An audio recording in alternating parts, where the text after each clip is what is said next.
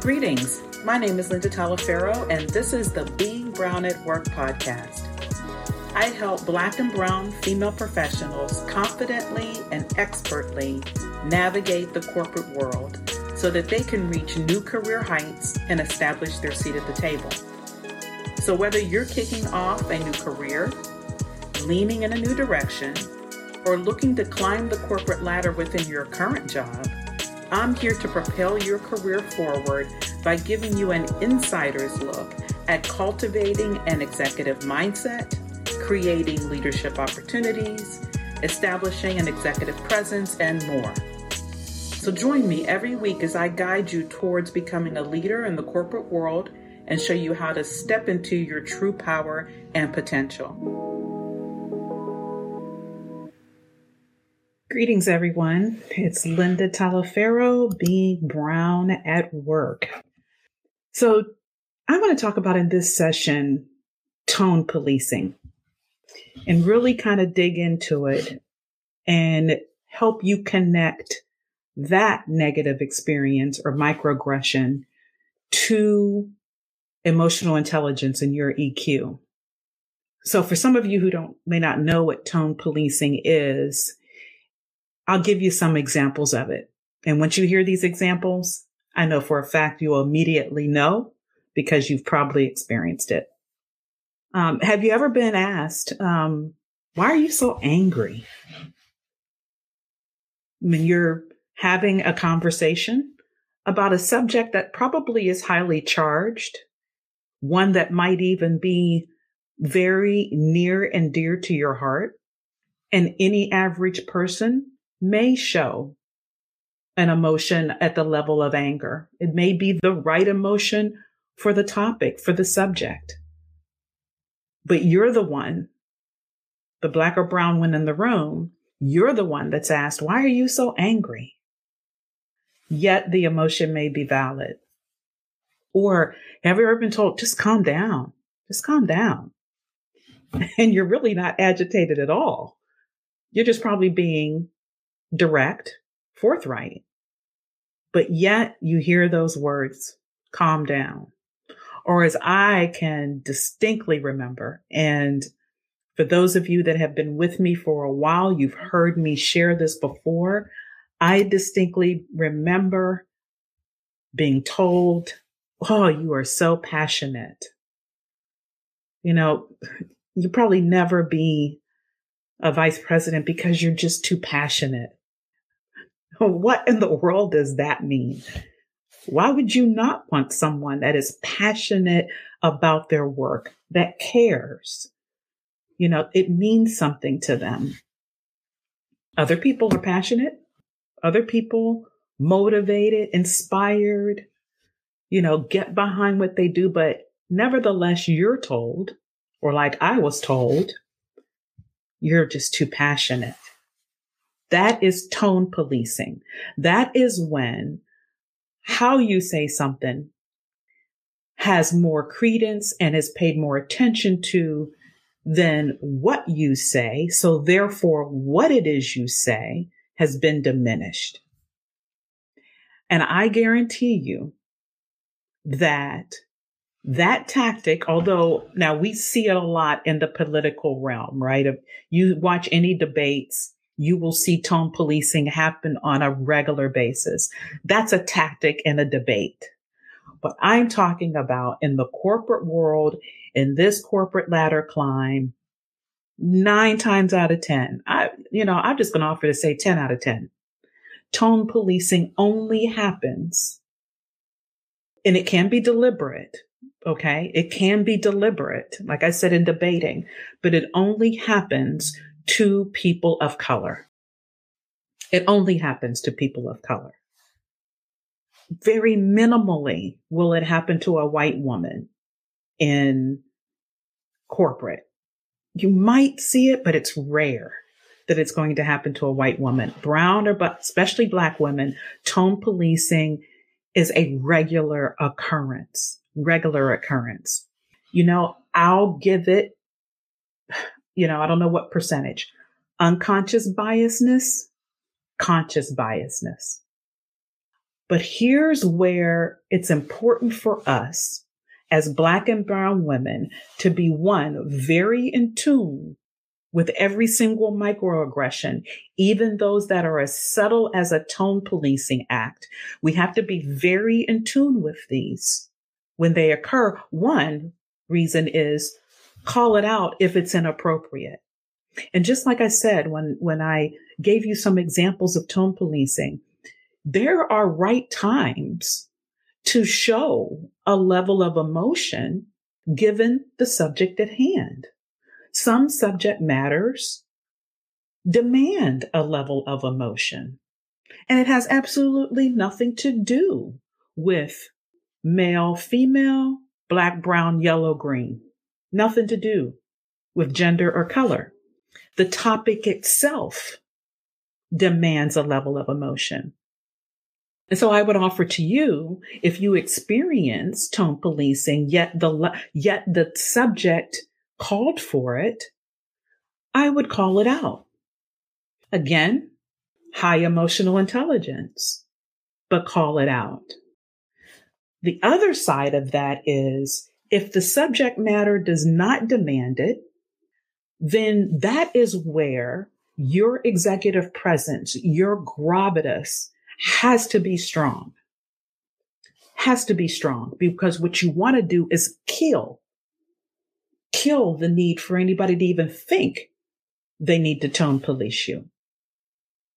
So your executive presence, your gravitas, your ability to handle chaos, to handle things happening at, you know, at the same time that's out of order to bring a room back under control so that you can move it forward is extremely important.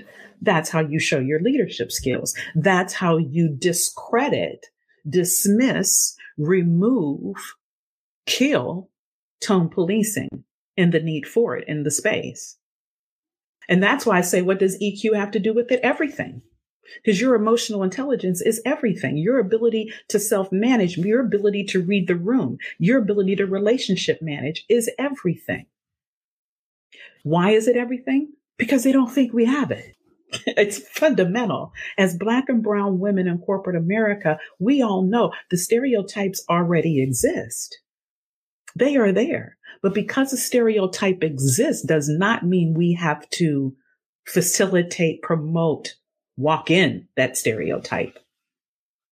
Does not mean we need to do that. We need to start killing those stereotypes. So that's why it is so important for you to have a high level of emotional intelligence because you want your topic to be heard and understand. You want your direction, your advice, your initiative, your thoughts, you know, to be known as a thought leader. So you want your thoughts to be heard and to be taken seriously. And to do that is to continue to use every aspect of your emotional intelligence. Now, I want to make it very clear. I am not saying, I don't want anybody to get this twisted. I am not saying be a doormat. I am not saying be milly mouth. I am not saying be silent. I am not saying don't be concise, direct, to the point. Don't speak truth to power. Do not be convincing in your communication. That is not what I'm saying. It's not what I'm saying at all. You be all those things, but you don't have to do them in a way that detracts from the power of what you're saying or doing. And I know that all, if not most of you for sure, I would think all of you know exactly what I'm talking about. Exactly what I'm talking about. If the subject matter is not one that questions your integrity or takes your integrity into question or really, you know, questions your integrity. If it's, if that's not the subject matter, if it's not life or death, if it's not those deeply moral things that you're attached to that define your unique persona and who you are as a person that someone's bringing into question, if it's not that, those types of categories that call for a high emotional response, then there is no need for an emotional response. You do not want to be that person that people avoid when they see you walk in the room or they see you walk down the hall. And your inability to have that balanced EQ is what will turn you into that person, is what will not kill tone policing when you're around. It won't kill it. It will be a constant thing, a constant part of your engagement is people tone policing you. And I know me, Linda Talaferro, I'm not the one for that. So no tone policing happens for me. The individual that told me that I was too passionate to be a vice president, I'm sure today or not long after he said those words actually regretted he said said them. Because what was interesting let me tell you this what was so interesting is when I did resign in order to become the vice president I am today he came to me and said are you sure you want to leave? We love your passion and your drive. You just tone policed me what a year ago? And now a year later I'm leaving for a role you said I would not get. And you want me to stay because now you value the same thing you tone policed me about my passion. So what does that tell you? What does that tell you about how he used it and the fact that I just killed it? That's what I'm impressing upon you to do. And I know we can be in challenging situations. No doubt we can be high in high stress situations. No doubt. But that's where that constant work you do with your accountability partner, within your advocates, your supporters in your network that helps you strengthen and continue to build your EQ and rise in your executive presence. And that's what frankly sets you apart from everyone else. Sets you apart from everyone else because it does matter. EQ has everything to do with it everything to do with it. Because if you notice, if you go left on people and the emotion gets crazy and you're constantly got a chip on your shoulder and you are always angry or you all your emails all are always vicious or you're short you're, if all of that is how you show up every day the fact that you are the bomb and you hit home runs and your work product is everything means nothing it, it, it, it really frankly means nothing because they can get someone else to do the work that they rather be around that doesn't fit the stereotypes. So that's what I would impress upon you in this episode of being brown at work is to know that EQ has everything to do with everything.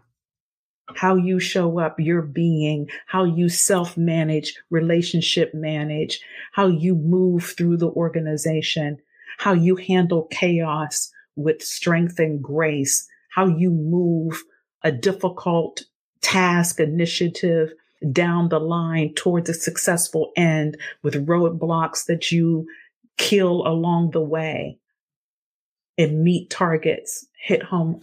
How you do all that is everything, is everything. And it takes all of us to show up and do that to the point where this tone policing thing is no longer a thing. No longer a thing. But like I said, where it's inappropriate because the subject matter that's being discussed warrants a high level of emotion and somebody trying to check you on that, call them out, educate them right then and there. That also shows your ability to stand in your authenticity and call truth the power. And that's leadership as well. So I hope I, I, I know this has been something that I mean all of us deal with on a regular basis every day in our corporate journey. But it can be managed. It can be overcome.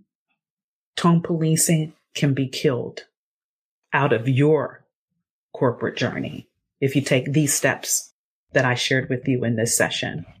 And if for some reason you're really struggling to you know, implement some of the things that I shared, or you're in an environment that is extremely challenging and you're not sure which way to go, you know, connect with me, send me an email, go to my website, you know, send me a message. My website's lindatalaferro.com. Connect with me. I would love to help you or give you some additional steps that you can implement so that you can be successful in killing tone policing and making sure that EQ rises above everything else when people engage and work with you.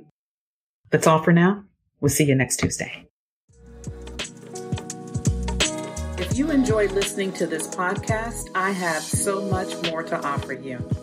Book a complimentary call with me at lindatalaferro.com slash free consultation so you can start unapologetically achieving your own professional goals as a woman of color and establish a presence as more than just an employee. Let's go deeper, reach your professional goals, and apply this life changing work to your career and beyond so you can rock your corporate game and get that seat at the table.